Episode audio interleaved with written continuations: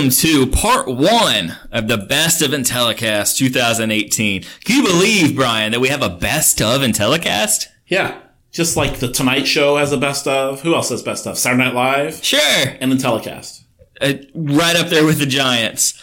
Um, this first, part one, will include interviews with Seema Vasa and Kristen Luck, two powerhouse women in our industry. Yeah. Very excited to hear what they have to say and kind of reliving the moments. Um, we mentioned in our last podcast, like one of the things that really stood out to me was Kristen's like music choices. Yeah. That really got me. Yeah. Um, and the biggest thing about Seema, as I've mentioned before, like Seema is like by de facto, she, I invited her basically to be like my mentor. um, it's just like how smart she is and how much more she is to the industry, like Yeah. as far as a leader, right? Yeah. Like not only is she does she have paradigm of what's going on there, and not only and then SampleCon, and then Data Guru, and then like her Infinity Square, and like that type stuff. Like she knows everything. Like Yeah. there's this thing like uh, people like people say like I don't I don't know you're a know it all. Well, guess what? She knows it all, and that's okay. Yeah. I love it. She's the best. Here's one thing I love about Seema. I think I've told you this before. She's a she's great at obviously presenting at conferences, but she's also a good conference like um, sitting in the audience. Yeah. And I noticed this when I've seen her with whenever you speak, she'll sit in the front row and she's she gives you eye contact, she nods her head, she asks questions, she laughs, she gives you some nonverbal communication to give you confidence. And when you're presenting, sometimes it can be kind of scary. You need those people to kind of, you know, affirm Yeah. what you're saying and not make you freak out. She's really ya. good at that. I don't know if she knows that. She should. All right. Well, please enjoy this. Um, if you have anything uh, as we close the year out, we're really looking for any kind of feedback about what type of things you'd like to see next year on Intellicast. So you can email us at intellicast at emi-rs.com uh, or tweet us emi underscore research, intellicast1, or Adam Jolley, all one word. And without any further ado, let's jump into the Seema and Kristen interviews. All right, joining us now as our guest for the week, Seema Vasa, uh, Paradigm Research. Seema, great. Thanks so much for joining us today. Um, how's everything going? Good, good. Thanks. Oh my gosh, so sorry. Thanks, Adam. I was going to say Brian because I was thinking Brian Lamar. I apologize, but thanks, Adam, for having me. I'm excited to be here. It's no problem. uh, so you, you were just named uh, the new chair of SampleCon. Congratulations. Thank you so much. Thank you. I'm excited. So how, do, how does that uh, come about? Uh, you've been on the board, correct? Yeah, so um, it's interesting. I think as SampleCon has evolved, um, the founding members a couple years ago tried. They they invited a couple people to join the conference committee, and so we kind of got I got my toes in the water a little bit, and we all tested out how the inner workings of the board worked, but without being officially on the board. And then um, soon after, I got on the board, and then uh, as Patrick Comer was stepping down from his role. Um, last year, I was elected vice chair, and then now that he's rolling off as the chair, I'll be the chairperson for SampleCon. Wow, that's exciting. Um, what I guess knowing where SampleCon's been, I think this year was a big step. Um, going to Austin, you know, getting getting away from New Orleans, and I think there, I feel like there was a lot more brands and more buyers of research there in the past, rather than this, you know, this kind of fraternity that we have of sample buyers.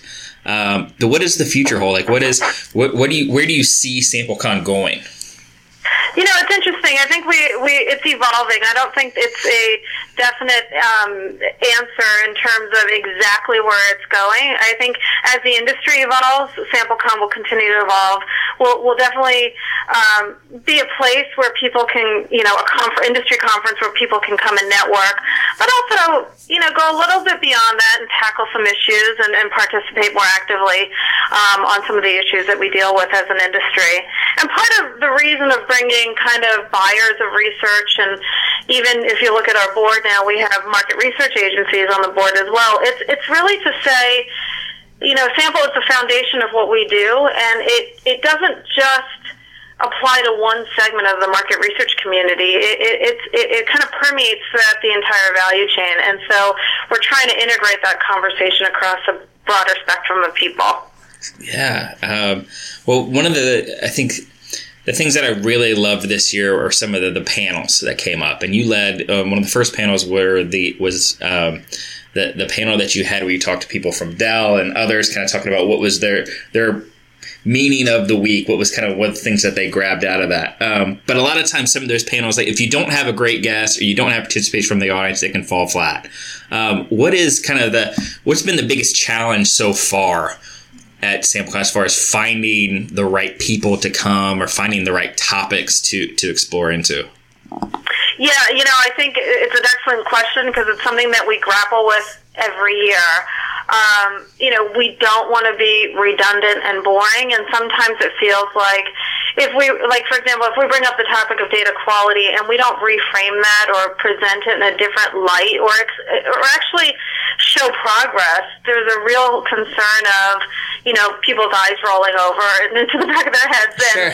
and so we we really try hard to kind of pick the topics that are relevant, but also cast them in a different light that show at least progress or new learnings that the audience can take away. Because after all, I mean, you know, we all go to conferences all the time, and if you're hearing the same thing over and over again, you kind of it's frustrating, quite frankly. Sure, and yeah. as as you know, as attendees, as board members too, planning the same content um, doesn't feel like that we're it doesn't feel like we're evolving. So that's one piece. Just trying to you know look at the content with a different lens uh, year over year. And then the second thing is is, is the format. Uh, you know, we did the Shark Tank this year, which was kind of fun and, Yeah. and exciting uh, to kind of liven things up. And um, the third thing is, you know, truly we do we do want dynamic speakers on the stage uh, because uh, it's important. It's, it's it's a little bit of showbiz, right? You got to engage the audience. So we Yeah. we always try to encourage more and more speakers, different speakers, uh, get on stage and, and show what they and share their knowledge with the audience. That I completely agree because there's something about um, yeah you're in the you're in a normally a fun city, um, but a lot of times you're seeing kind of the same people that you always see. If you add that into it, talking about the same topics that you always talk about, like it can start to have like a no hope kind of stale type feeling to it. Um, I think SampleCon does a good Yeah. job of mixing that up. Right, um, and and talking about things that maybe a lot of people aren't talking to, and that kind of, you know, outside of, of SampleCon, I know that you know you're the founder of the Infinity Square Ventures and, and doing a lot, you know, that looking for investment type opportunities. And I guess what what excites you about where market research and maybe Sample in particular is really going about that? Like, what breaks up the staleness for you in that role? Well, I think I, I think the one thing, it, it, depending on kind of your your mindset, um, to me, the change that's happening in the industry is exciting. I don't find that our industry, specifically in the sample area, is ever static. There's always something happening and moving. Yeah. Um, to, to, we have to continuously improve. Uh, we, we can never kind of rest on our laurels from from last year. So in, in some ways, you know, uh, that's exciting. Sometimes it can be feel a little bit tiring, but for the most part, I think it's pretty exciting just to see even the use of new technology, the different sample. Um, it, it, can prove to be really exciting. Okay. Um, hey, Adam, I'm Yeah. so sorry. No, My fine. phone's about to die. No, it's fine. Um, let's uh, let's just pause. I think, yeah. Um, do you want to give me? I?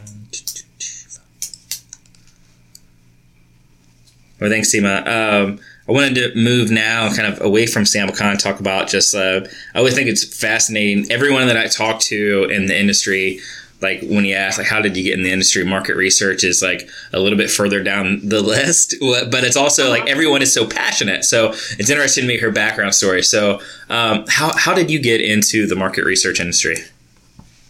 Yeah, it, it's it's funny. I, I quote unquote fell into it. I actually applied for a job at Dell Computers in Austin, Texas, and um, ended up going down there for an interview, but also interviewed with a company called IntelliQuest, which was acquired by Millward Brown. And IntelliQuest was basically a research company that focused on the high tech industry. Wow. And my passion, really, first and foremost, was to get into high tech. And I thought, well, market research would be a perfect way for me to learn a lot more about the um, tech industry. And hence, that's why I started my career in market research, and I, I never left.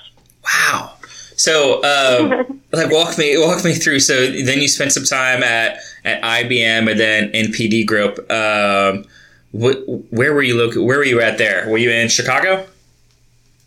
At the NPD Group, no, actually, I was they, their headquarters was in Port Washington, New York, Oh, and that's yeah. what brought me out to Port Washington. Yeah, their food business is out in Chicago. Yeah. Okay. Um, And so at the NPD group, I came in and to really start their tech area. Um, they didn't have uh, a really strong foothold on the point of sale tracking and consumer tracking for the tech sectors, and um, spent a good good amount of time eight eight years, and uh, we did three acquisitions. So it was a lot of fast moving stuff, and the business grew, and it was a great it was a great experience, and I learned a ton of it. I, I learned so much uh, working at the NPD group. Wow, that's great. And then, so so how did uh, Paradigm come about? When did you start it? What was kind of your goal, and and and where do you see that evolving into? Yeah. So um, after NPD, I, I, I, you know, I wasn't sure what I wanted to do next. So I really had a long kind of exit at NPD because I really wasn't planning to jump into the next thing.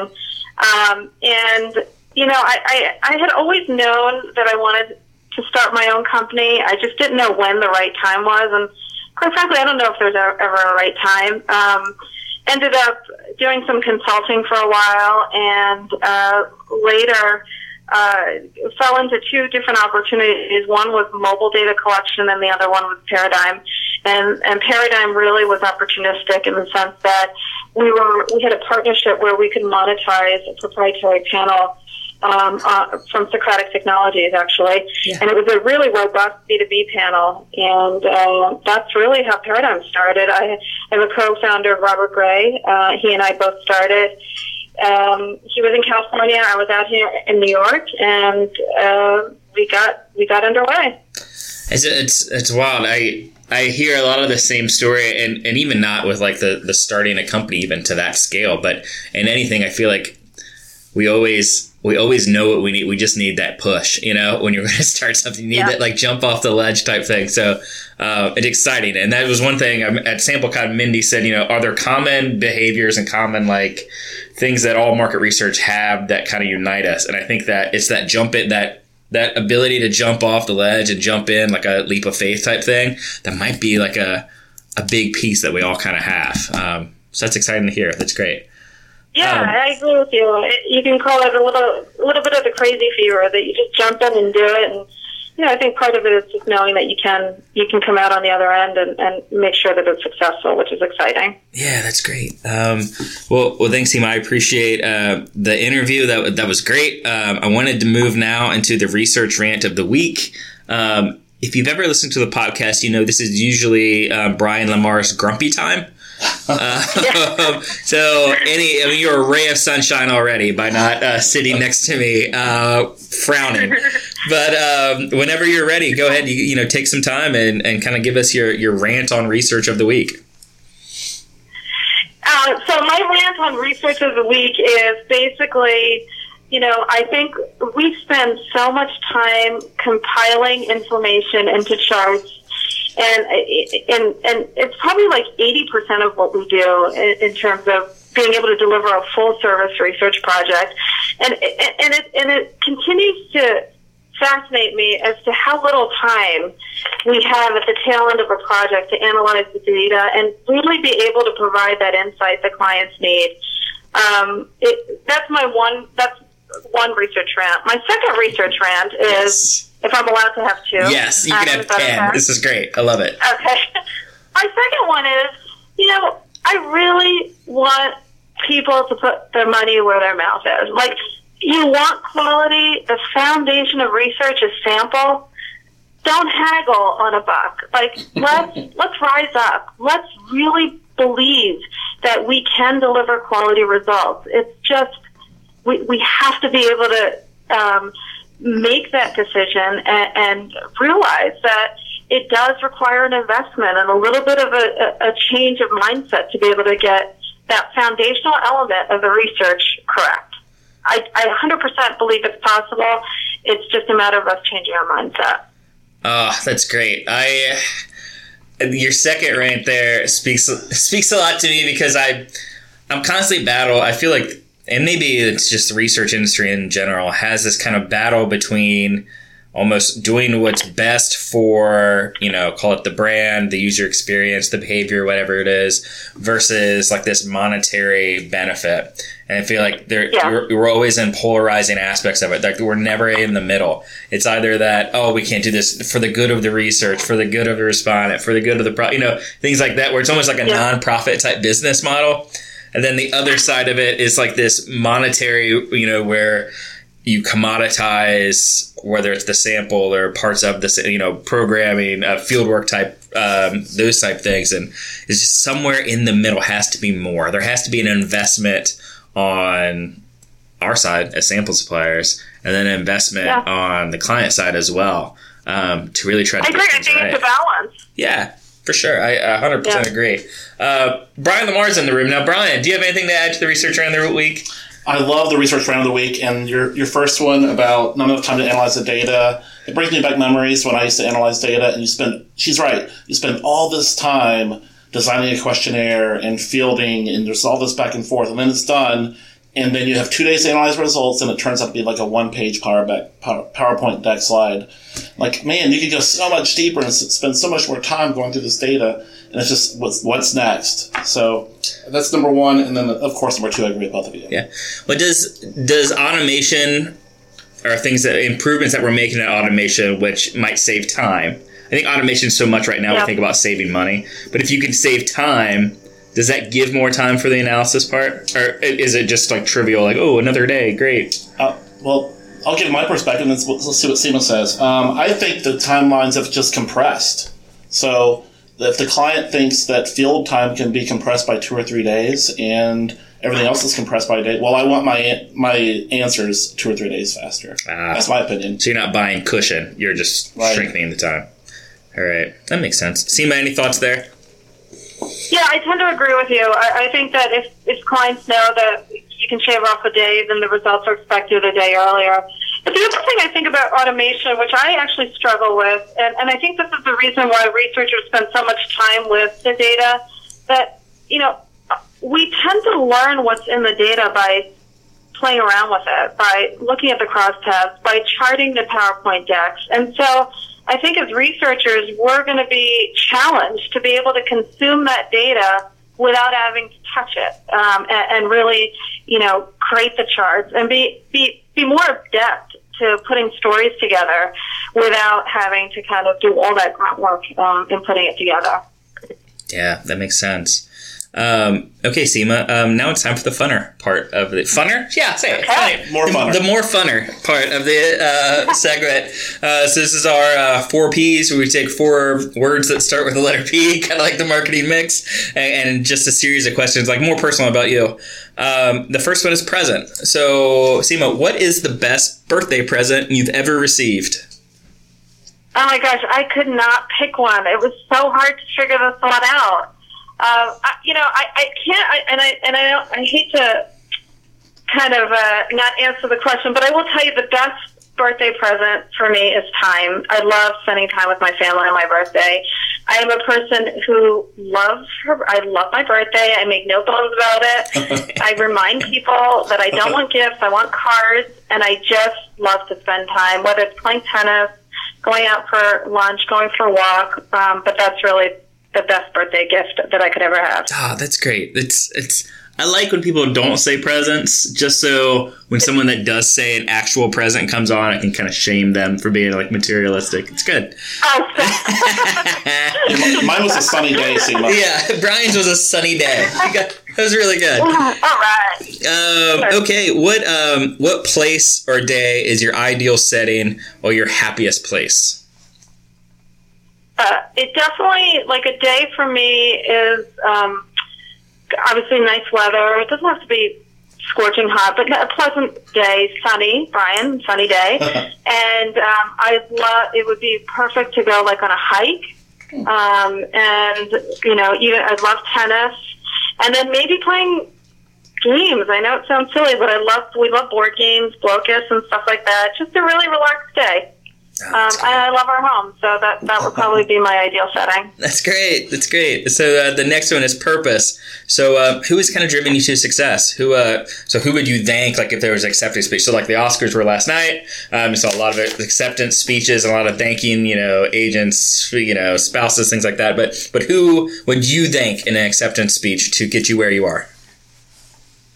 Um, uh, every, it, it really would be my family. It would be my family, my closest friends, and anybody who's kind of supported me along the way. It would be my colleagues. It would be, you know, I, I think I'm a sum of a, a set of experiences, and all those experiences I've been touched with different people and and conversations, and, and they're not just the good ones; they're the bad ones too. Sure. Those are the experiences that help me learn and grow, probably the, the most, um, and they're probably the hardest, but they drive me to even be where I am today. That's that's great. I think so many times we you look back on like the the rainbows and not so much the rain that got you to there.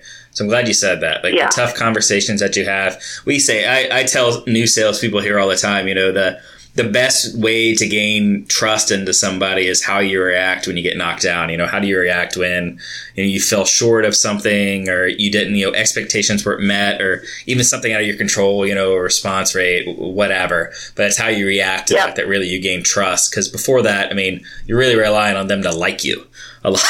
you know. Um, So that's great. I'm glad you said that. Um, the last part is person. Uh, and this is where we do our Mount Rushmore of the week, which is you know the top four things of a, of a certain category. And All right. I know that you, you you've traveled for business, you've done some some sales stuff, you've done you know some market research type thing. Um, so I wanted to see what are your four best cities for traveling for business. Um, doesn't have to be in the United States, could be anywhere. Um, but I I thought it was different because we were talking about well, it's just like does that mean just cities? So Brian's like, oh, let's talk about Vegas or Miami or something. I'm like, yeah, but there's no business in San Diego. You know, I mean, it's it's hard to Yeah. do that. So, uh, what are your four? So, so I would say I, I don't know if it's that's for everybody. When I was at NPD, I had to go to Tokyo a lot because we had a lot of the Japanese um, clients like Sony or Panasonic and stuff. Sure. So I loved going to Tokyo. It was completely different from anything I'd experienced, and even not just the setting and the people, but the way business was conducted uh, was was illuminating. So it was. Um, it, it was work, but it was just such a mind bending experience that I, I, I would rate it as one of my top cities that I've ever done business in. That's great. Um, the second one I would say is London. I love London. I love the culture. I love I love the pace of London. And again, it it feels like, and it's really defined by the people. But it was it was business, but it was a different pace. And I felt like it was conducted with a little bit of a different kind of I don't to say ethics, but it, it, it there's something different about doing business in London from a perspective of it's not always it didn't always feel like about the dollars and cents. It was about a deeper relationship and partnerships. Wow. Um, and then you know I, I have to say that uh, we do a lot of business in India, and I wouldn't particularly pick a city. I would just say again, it's working with our teams in India and my family's from India. It's it's just a different mindset again of what that culture brings, the need to contribute, to work hard, to be so appreciative, to have a job. Um, in, in a in a country with so many people, the graciousness that people have to to feel employed and to contribute is just it, it's amazing. And and when you go there, you see how much poverty is there. That it, it really you feel like you're actually impacting people's lives when when you work with them there, which which is exciting. Um, and I and I and I say I really my my fourth, and I don't know if they're in rank order, but I really love Manhattan for business. I think Yeah. it's a great city. Um, lots of different people. Again, lots of energy, and it's a great place to entertain clients too, because there's so many different restaurants and. You know, for the longest time, I'm like, which client wants to go to Hamilton? Because I want to go to Hamilton again. Right. That's Um, a, that's with a big the joke. Yeah. Open. That's great. That's a that's a big joke in the office. Brian always so with my travel, if ever I'm out for more than two or three days, Brian will say like, "Okay, what's going on in wherever city I'm at because I've obviously took into mind like uh, there's uh, some kind of game or some like a show Right. plan or something or there's a concert like going on. So yeah, I, I get it. But uh, that's a great list. Our my list is pretty similar. Um, I had New York high just because there's so many contingency plans to me. You know, like if Right. If I go and I'm trying to see a client and you know life happens, I think it's can I know that there's 30 other places I can go. Or if I have to you know, take somebody to dinner, take somebody to lunch, like there's so many places. Like there's everything is around me and relatively easy to get around. Um, which is why I knocked off Chicago off my list. By the way, uh, Brian's in here now um, because like I think when most people think Chicago, they think you know the, you're really thinking Michigan Avenue. You're thinking of the Loop, but like there's nothing sadder than you know it's four o'clock and you're in Schaumburg trying to find a way to get to O'Hare, and it's like oh, I'm never gonna make this you know, six o'clock flight. Like Chicago is so broad and so vast out, I would never list it. Um, but I had London as well. I had Toronto. Um, oh, the Toronto's good. Too. I love Yeah, Toronto. love I, like that. for like four months of the year, maybe the best city, one of the Uh-huh. best cities in the world. And then, um, Uh-huh. lastly, and this is Brian's gonna not like this. You're gonna say this is trash, but DC to me is one of my favorite cities to travel to. And there's really no, I mean, it's not particularly easy to get around. In in fact, it's really hard. Like none of the streets make any sense. Like Northwest and I'm and- always lost. yeah. Um, there's.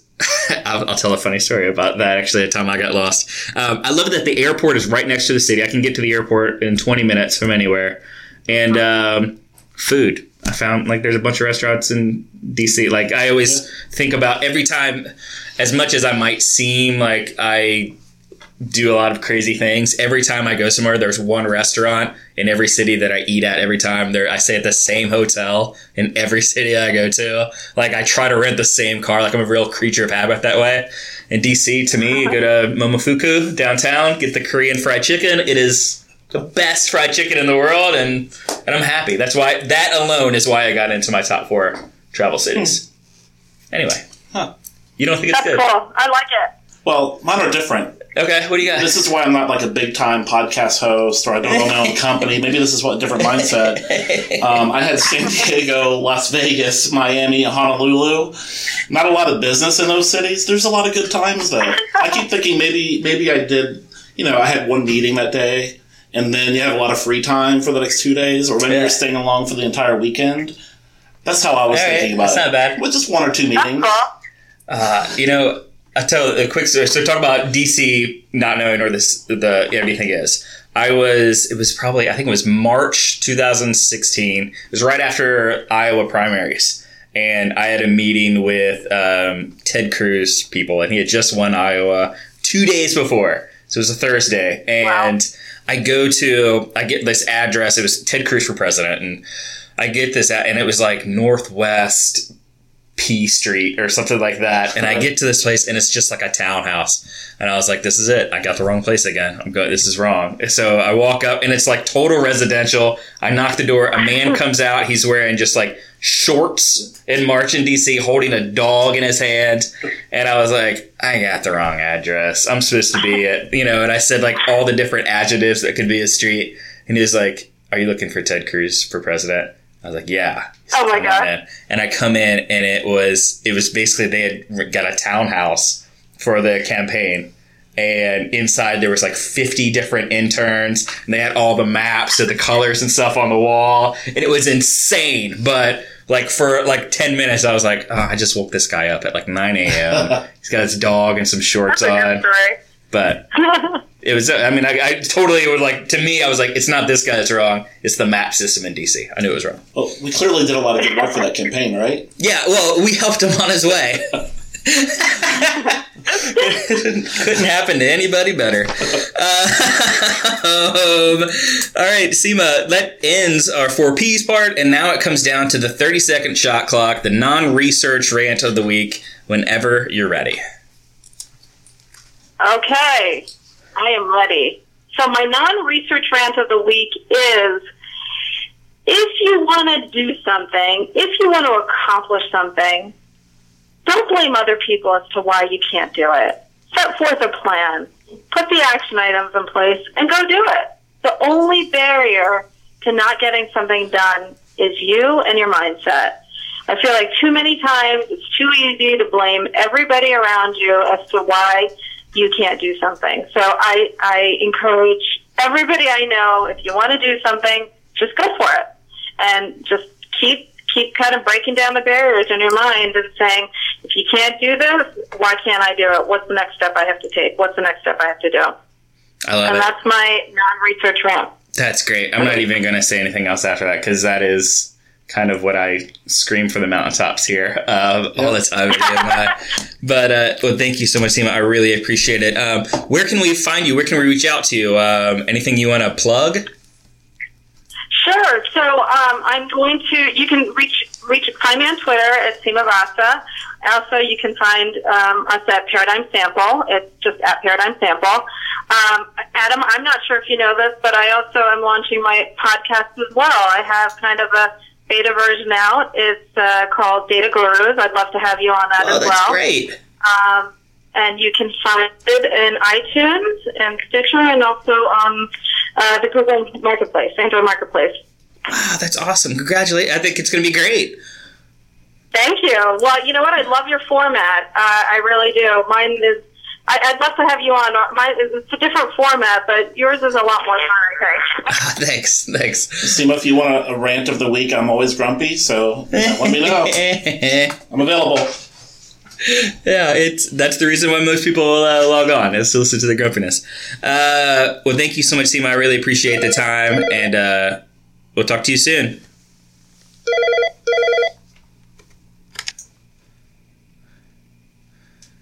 All right, Seema, and, and you have a podcast coming out too. Is that correct? Yeah, that is. Thanks, Adam, for mentioning it. It's called the Data Gurus Podcast, and the focus of the podcast is really navigating the data ecosystem together. Um, you know, the idea came about. There's so much fear and uncertainty as to what's happening in our industry. I thought it would be cool to have a platform where I interview and talk to different guests to talk about their perspectives and what they're actually doing to kind of navigate the change. So we're all in it together. Oh, that's great. I think there, there's definitely a place, and I'm telling you, the podcast forum to. I think when we started it, I don't know, we didn't start it with a goal. I think that was one thing. But you quickly start to develop one, you know, and you start to say, okay, there's so Yeah. many, there's a, everyone has kind of a voice and like a point of view and stuff. So I'm, I'm excited to hear yours. Um, and can't wait to, can't wait to listen. Thank you so much. Thank you. I appreciate it. And I can't wait to have you on. I'm going to have you on as well. Um, we'll get you scheduled soon. Great. And Seema, I'm available if you ever need someone to get grumpy, do a rant of, or some sort. I'm, I have some time. I have some free time. All right. Lots of free time. From uh, Brian from the Honolulu office. yes. Yeah. Yeah. we got to compare time zones because I might still be sleeping. All that business. Uh, well, thank you, Seema. I appreciate it. And uh, we'll talk soon. Thank you so much. Take care. Thanks, so much. Bye. Joining us now is Kristen Luck. Kristen, how are you? I'm well. How are you? Thanks for having me. Nah, thanks for coming on. I appreciate it. Um, so when I first got into the industry, um, you had basically just gotten just left OTX. It was about 2007, um, and I don't want to go too far back and like tell us everything that's ever happened in your life. But for some of the new listeners, maybe some of the people newer to the industry, describe like your background. Like uh, how did how did you start out in the industry, and how did you kind of get to where you were now at Luck Collective? Yeah. So it's interesting because I actually started out in social science research. So I kind of worked my way through college uh, at a little um, uh, social science research firm called uh, Oregon Center for Applied Science. Okay. And uh, this was like back in olden times where uh, you couldn't apply for jobs online. And so when I graduated college, I, I decided I wanted to move um, out of out of Eugene, Oregon, which is where I went to school. And so I um, I actually bought a LA Times and and applied for a job, you know, like circled the ad in the newspaper and sent my resume in and ended up getting a job at Lieberman Research Worldwide in uh, Los Angeles, which was really my first entry point in, into market research. And it was, you know, I kind of thought it was the the same thing as what I had been doing, but as it turns out, market research is vastly, vastly different and moves at a much faster pace than social science research. But that was that was my really my first job out of college and really my first entry point into, into the market research industry. Wow. So so you get into market research. It you know, I mean, some I think for some people and for me it sometimes too, like when you say things like market research moves faster than you could say anything and I'd be like, no, no way. but talk to us that so so you started working in the industry, it's going fashion and social, and then um I guess like what was the next steps? I know there was a lot of you know you go from OTX, then you go into the you were at Forefront, and then that goes to Decipher. Um, what was kind of your path from there? What what were you feeling as you were kind of going through and touching all these different parts of the industry?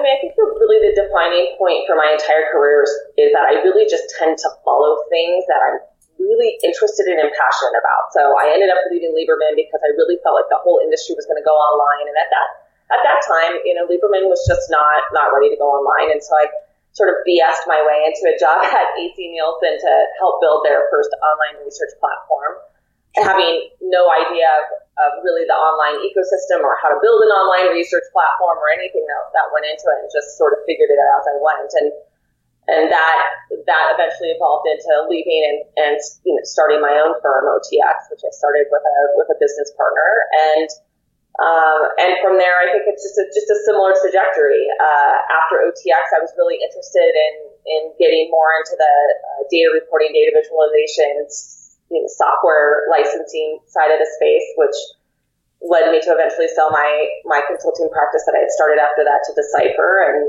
we you know, took that platform into the, into the software space and, and then ended up selling that. So, I, and I think that that's the really really the key to success in, in any industry or, or career is really pay attention to the things that excite you and that you're passionate about and, and that you naturally excel at because those are the things you're going to be really good at. You touched on uh, it's so weird that you're touching on this right now. I'm I literally this morning I'm reading this book now. It's called like in the corner office. It's like a collection of essays. Um, but one of the first things they talk about is that see a real a trait that CEOs have to have is this passionate curiosity.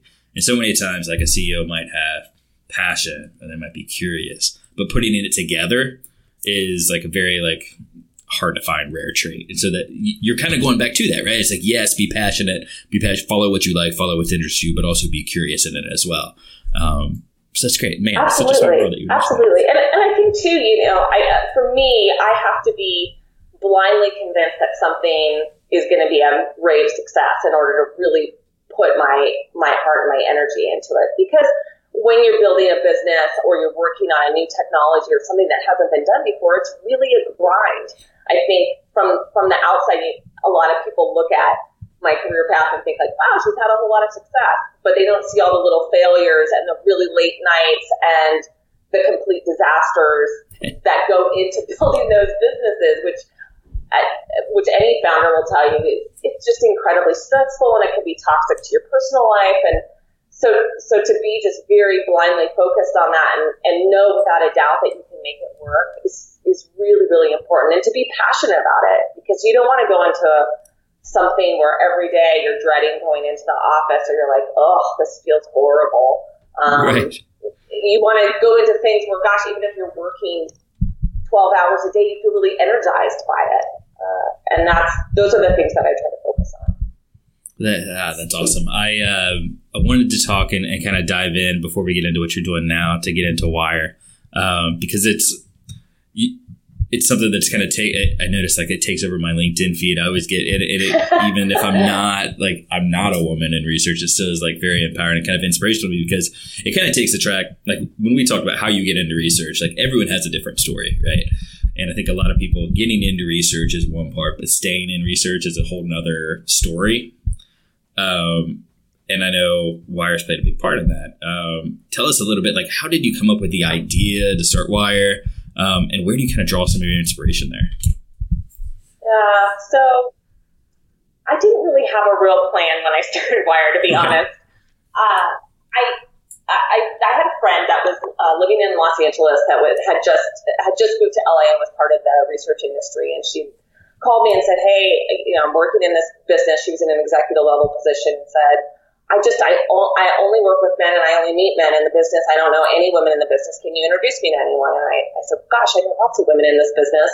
um, yeah, I'll just kind of you know go through my contacts and we'll just get a bunch of women together for cocktails one one night and um, and so we ended up I think the first one that we did in LA we had you know it was relatively small we had about 30 women there uh, and everyone had such a good time that we decided we were just gonna we were gonna do it quarterly um, and so we did that for a couple years. You know, it was just a really informal get together. Uh, in fact, uh, a friend of mine actually forwarded me a couple a couple weeks ago, just one of the first emails that I had sent out for it, which is really funny when you look at it. It's just like this big list of people CC'd, like, we're meeting here for cocktails and make it if you can. So no real formal process behind it. But as, as we started doing more of these meetups and, and, and women really started valuing them, one of the things that I realized was that in the early stages of my career, I worked almost exclusively with women.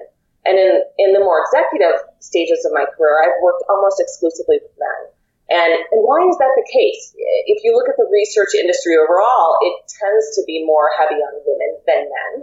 Um, and yet women are not making it into the executive um, levels of their careers for whatever reason. Uh, and there's there's lots of different reasons for that. I mean, I, but I think part of it is also, you know, there's this famous saying that you can't be what you can't see. And if women don't see other women in those executive roles, and we're not striving for those executive roles, and we're not you know, starting our own companies and we're not moving into the C-suite, it provides a real challenge for other women to get into those roles, to get board seats and to play a more visible role in the executive levels of the career. And so that, that's the, that's the point where it really pivoted. And, um, and part of that too that I had to start letting go of some things. I'm a, I'm just a perfectionist control freak by nature. Uh, and it got to the point where we were doing we were doing events in six cities, and I was going to every city and hosting every event and doing everything myself. And I just got to a point where I realized if this thing was really going to grow and take off, I couldn't I couldn't keep control of everything, and I really had to entrust those events with women who were on the ground who who were really passionate about the mission of the organization and and and really wanted to participate and volunteer their time. And so uh, now we run 24 events a year globally. Uh, we're on think four different continents now. Uh, we've got over 7,000 women involved in the community, and it's completely supported through corporate donations. And here's my pitch for anyone listening. We do not charge a membership fee. It's not a membership-based organization. All of our content and services are free to the women that participate. And we do that very purposefully to make sure that it's an option for everyone, regardless of where they are in the world um, that they're not kept out of education and services because they can't afford to or because they can't get approval from the company for the funding. Uh, so we're we're supported entirely by corporate donations and sponsorships.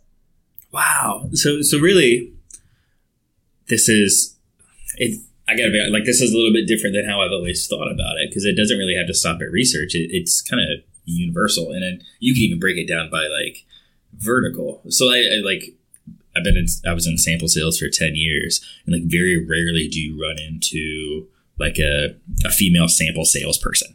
Right. And yeah. it's just like most of the time it's like a, you naturally see like a project manager or something like that. But it's kind of the same thing. Like it, it's not that there's natural walls. It's just that we, something about the industry had like you, you get put into boxes. Right. Yeah and it doesn't have to be just market research as any industry like everyone puts people in boxes and um, is, is there a plan? Like, uh, there probably. I mean, this is huge, but like, is there something like? Does this have to stop at research? Like, could it go in other places?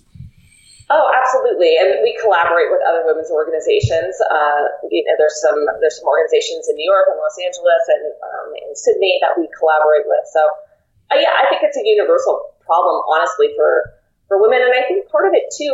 And I can only speak for myself, but I, I, I know in the early stages of my career when I was really focused on research, I didn't, because I didn't go to business school, I didn't have an understanding of what are the things that businesses really value and what are those high value positions within an organization and what are the skill sets that you need to move into it. You know, I think we, as researchers, we get so focused on research and research skills that we, we don't take the time to learn the fundamental business skills that you have to have to move into those executive level positions. Because right. when you go into those positions, you're not doing research anymore you have to understand business finance. You have to understand marketing and sales and what are the metrics that drive business success. And that's a really different skill set that I think in many times women are not aware of or don't take the time to learn because they're focused on, oh gosh, am I a, a really amazing researcher? Yes, you are, but you're never going to make it to the C suite if all you know are research skills.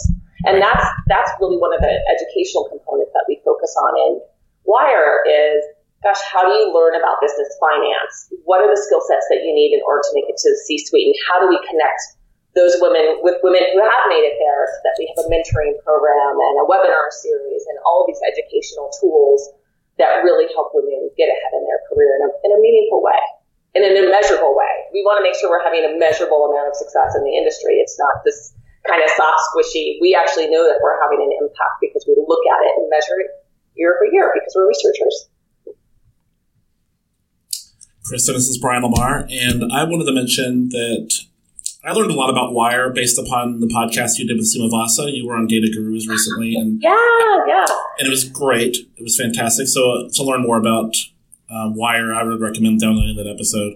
But the one thing I really appreciated about that is you talked a lot about negotiating salary and the importance of other things um, in terms of career advice, and it, it made me think that you're not just like you know, passionate about wire and women in research, you're a strategist, you're a business owner, you're an entrepreneur, and you're passionate about causes. And I think that you put all that together, and that's where the kind of the magic happens. And I, I also have to admit, um, I was I do rants on this podcast occasionally, and at one point I was like, I'm going to do a rant about wire, and it's going to be kind of a joke you know, because it's a pink website and oh my gosh, what are they doing? But it's really my ignorance. So I'm just curious. My question is like, do you, do you get a lot of feedback from men? How do men react to your organization or do you have any struggles because it's kind of focused on women?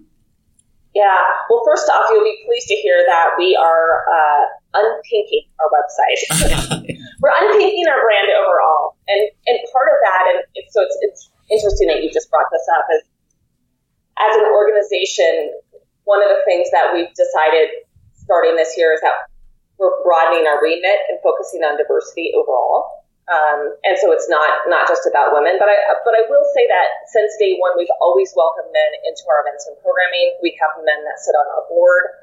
Uh, if you look at office hours, for instance, which is our online mentoring program that we provide for women that are in areas where we don't have one-to-one mentoring, uh, those uh, there are there are male hosts that we've had on there. So we're, we're really inclusive um, of men. And, and I say that because it's really important. And I, I've seen this happen in other women's organizations where men aren't allowed at their events, so they don't participate in programming.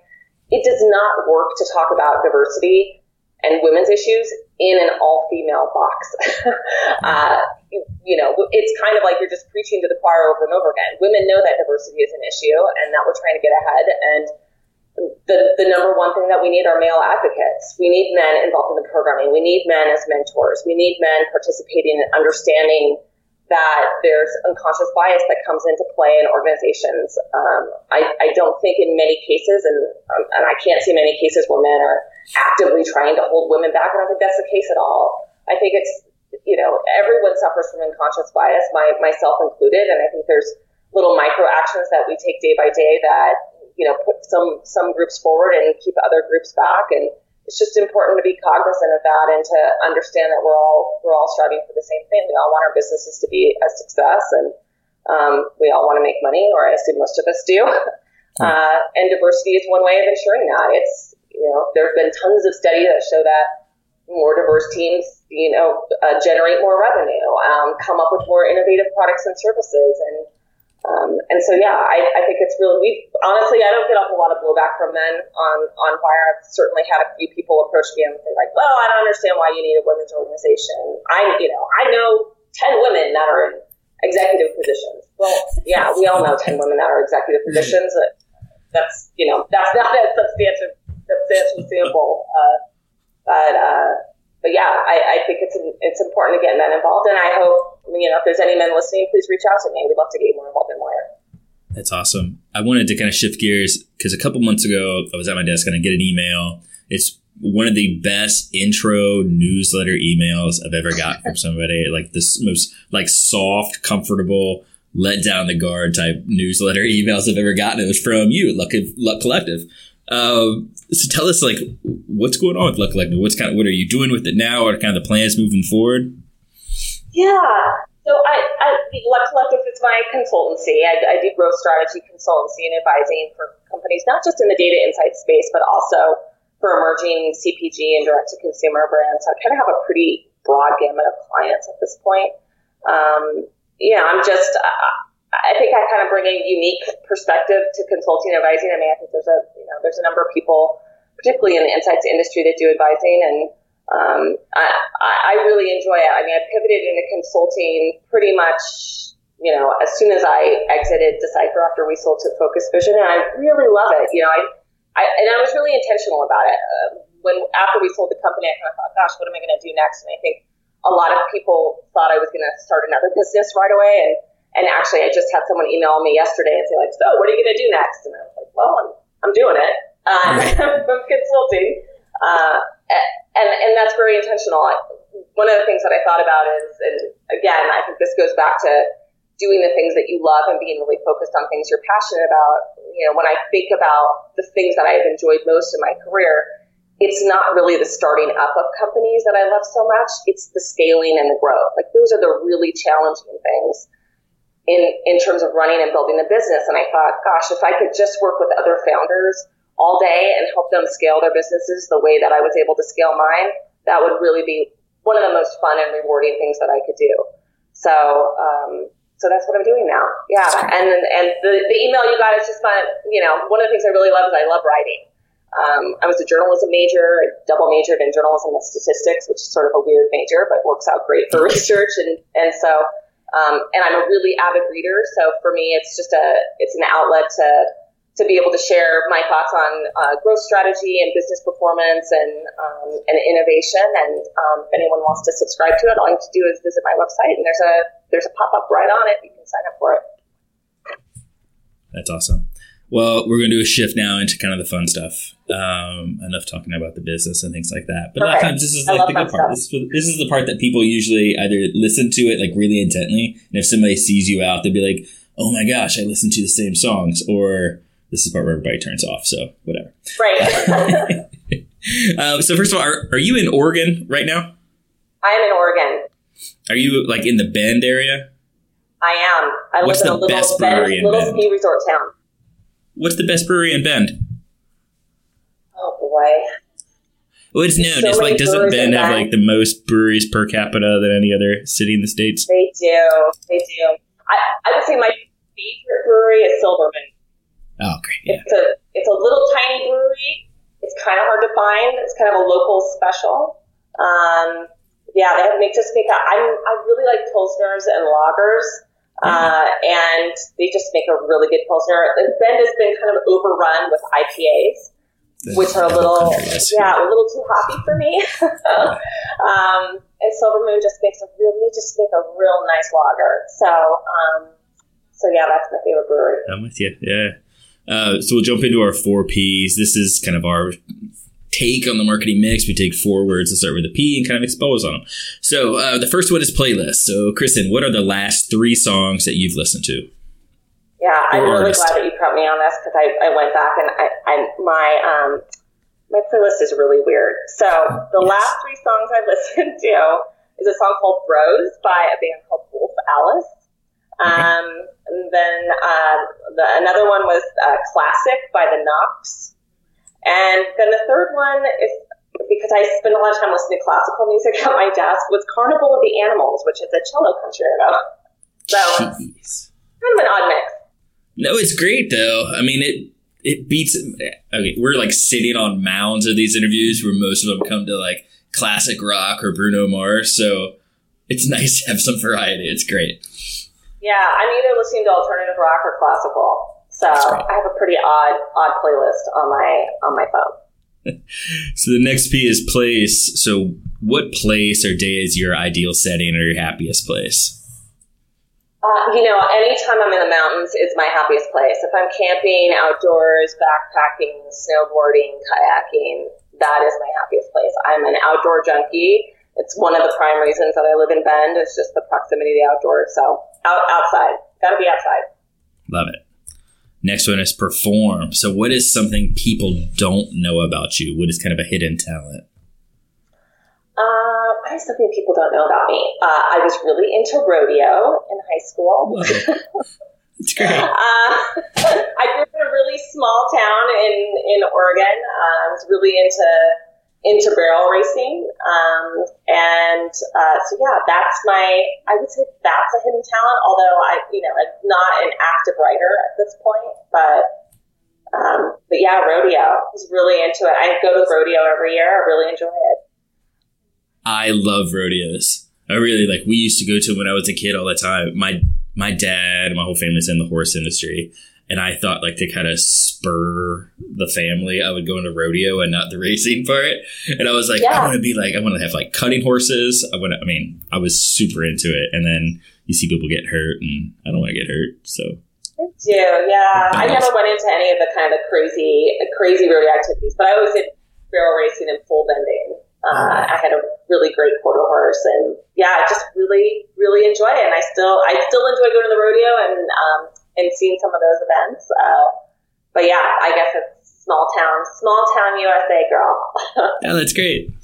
So the last thing that we do is person, and we do a Mount Rushmore usually. And this is you came up with the topic this time. Um, so what are your top four favorite global destinations? Yeah, so I spend a lot of time traveling, and probably one thing that a lot of people don't know is that I actually live a third of the year in Athens, Greece. Oh, geez. Uh, so yeah, so Athens is my my number one global destination. I love Athens. Uh, it's it's a beautiful, beautiful city. So much to do. The people are lovely. The food is great. So Athens is my number one. My second is Istanbul. If you've never been to Istanbul, oh my gosh, what a beautiful city! Just a total combination of East meets West. Um, again, lovely people, great food. Food is a, a big priority for me when I'm traveling. Uh, third would be uh, the Maldives. If you like a really great beach tropical vacation, you want to see something that might not exist 20 years from now because the Maldives are slowly sinking into the Indian Ocean. Uh, I would say get there sooner than later. Beautiful, great diving, snorkeling, um, Yeah. great beaches. And then my last one is New Zealand. I love New Zealand. Um, I have a client in New Zealand, and I got to visit them a few times in the last couple of years. And gosh, I just love it there. I love it. It's um, great little farmers markets and beaches, and the people are great. I mean, Kiwis are some of the best folks in the world. So New Zealand's uh, my my number four. That's awesome, Brian. Any of those on your Mount Rushmore? Um, I actually also lived in Athens, Oh yeah, Athens, Georgia. same thing. Um, I was like, really? Went to the University of Georgia. Um, my list, I was gosh, about this is some great places. That Greek is to you. awesome. The only ones I would like to add would be Athens, Georgia. It is kind of like an international. People say it's the Greece of the South. It really Sure. is. Um, Budapest is one of my favorites. Yeah. I love the city of Budapest. I would highly recommend everybody going there. Nice people, beautiful, interesting. That's awesome. Well, thank you, Kristen, for joining us today. It was it was great. I, I feel like I got a lot of things answered about not just like the past, but what you're doing at Collect, Collect- Collective now and Wire. I just uh, I think it's great, and it's any way that we can get more people into the industry and help them not just be in the industry but stay in the industry. Um, I love it. I, I think it's great. Um, how can people contact you? Do you want to do some plugs, website, social media? Sure, yeah. Um, you can follow me on social media. Um, on, on Twitter, pretty active on Twitter. My handle's at Kristen Luck, um, two eyes and Kristen. Uh, I'm also uh, post a lot of content on LinkedIn. You can follow me there. Uh, my website is uh, luckcollective.com. Uh, email Kristen at luckcollective.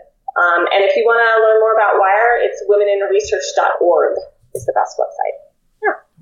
Great. Thank you so much, Kristen. Appreciate it again. And uh, we'll talk to you soon. Thanks so much. Thanks so much. Thank you so much, Seema and Kristen. Again, reliving those interviews. Oh my gosh. Takes me back to February and March. That's our Christmas gift to you. Lime. Hanukkah gift. I don't know. Holiday Um, gift, whatever. Yeah, holiday gift. Come on, Brian. Part two next week. You'll be uh, getting uh, is more interviews. Uh, it's we only have two parts. These were the other two interviews that we thought had the biggest impact with us. That'll be Andrew McKinney of Lucid and Katie Gross of Sense. Please reach out as always Intellicast at emi-rs.com or you can find us on Twitter a thousand different ways, but EMI underscore research is probably the best. We'll talk to you soon.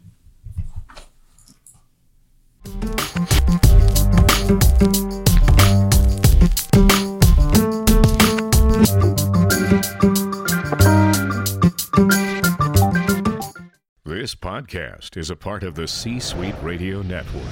For more top business podcasts, visit c-suiteradio.com.